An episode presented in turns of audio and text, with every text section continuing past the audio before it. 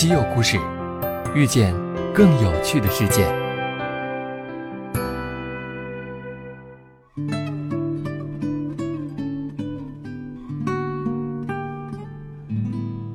西门子调频一八四七的听众朋友们，大家好。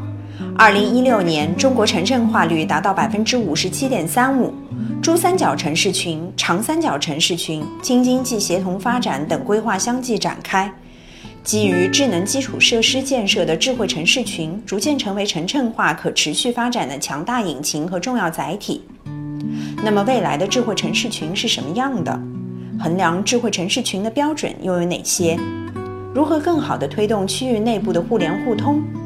本期稀有故事栏目中，来自不同领域的三位专家分别从各自的角度分享了他们对于智慧城市群的独到观点。让我们来听一下吧。中国工程院院士、中国互联网协会理事长邬贺铨认为，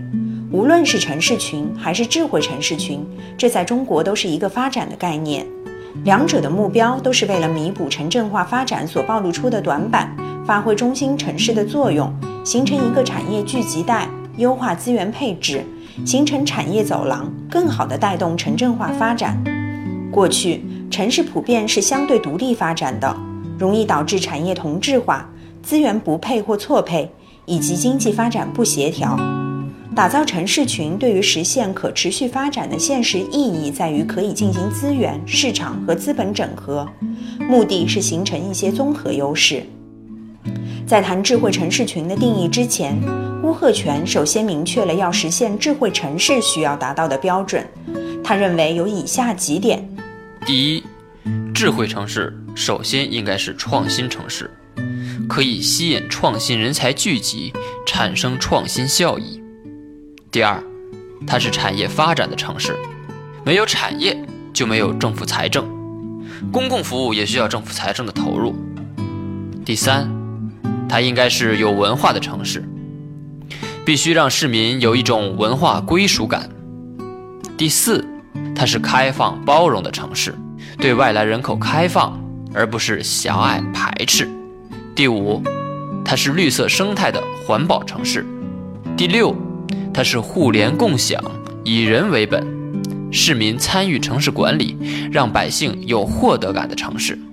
只有满足了上述几点，才能算得上是智慧城市。他还指出，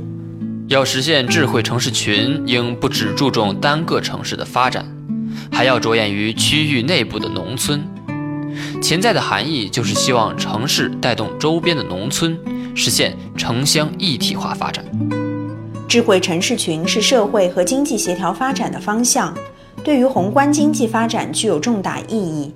但上海同济大学交通运输工程学院教授、智能交通运输系统研究中心主任杨晓光提醒，在实施过程中，切忌停留在炒作概念的层面，也不应操之过急。他说道：“城市群发展需要城市之间建立很强的关联性，这体现在物理空间和文化与经济的紧密关联度，当然，交通和产业也包括在内。”在他看来。一座城市发展的关键要素之一是交通，交通把城市各个空间连接了起来。在世界上任何一座发展不错的城市，交通都扮演了非常重要的角色，更何况城市群呢？杨晓光认为，智慧城市群的本质可能不是交通，但交通将是确保其实现的一个必要且充分的条件。我们现在有了更先进的技术手段，比如物联网、移动互联网。云计算、大数据、人工智能，这也将进一步导致未来交通运输系统以及城市乃至城市群的变革。中国人民大学经济学院副院长郑兴业强调，打造智慧城市群的关键是信息经济。信息经济发展的瓶颈在于目前各个区域和机构之间信息不够透明，还没有实现互联互通，存在着不同程度的信息孤岛现象。他指出。我们必须更好地发挥市场在资源配置中的决定性作用，激发市场活力。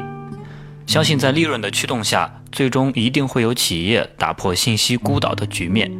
移除阻碍信息流通的壁垒。所以他建议企业花一部分时间和精力做内容，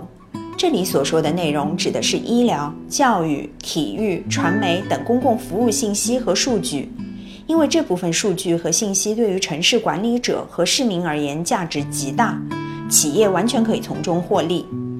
郑兴业认为，像西门子这样在智能基础设施方面具有先进技术和经验的跨国企业，支持我国发展智慧城市群的一个潜在好处是，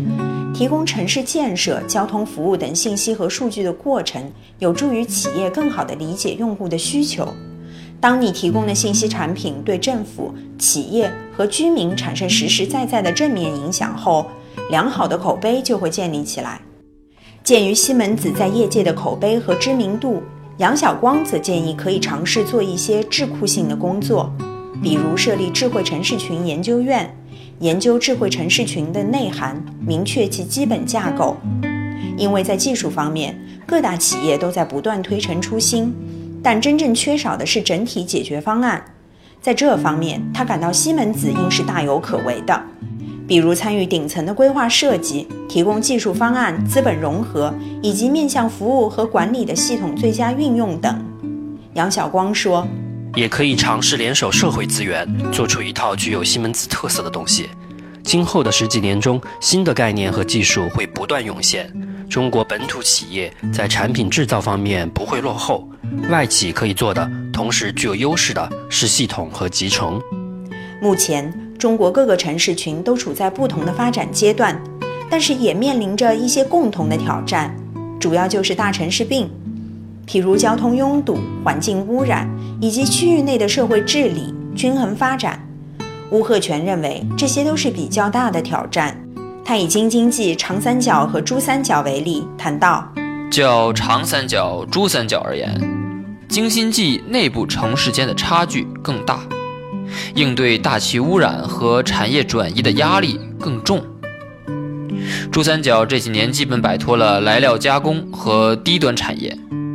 长三角本来发展也是外向型居多，这几年在发展高新技术产业、现代服务业方面走在了前面。所以，对于京津冀而言，他指出，作为重化工基地的河北。处于三去一降一补的核心位置。所谓三去一降一补呢，就是去产能、去库存、去杠杆、降成本和补短板这五大任务。那么，如何去产能，同时又避免河北经济下滑，致使就业压力骤增，这是一道很大的难题。由于京津冀城市群是最近几年才提出并推进发展的，所以杨晓光认为，单从物理空间上看，它们彼此之间的关联度还是很密切的。但京津冀区域内部发展差异较大，还需要有效协同和整合。他说道：“不同区域城市群的整合，不仅涉及到地理上的相近以及基础设施的完善，还与其文化背景密切关联。”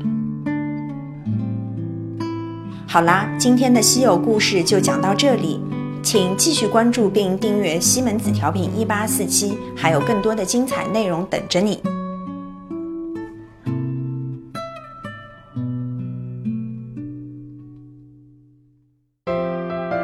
阅稀有故事，用知识唤醒你的耳朵。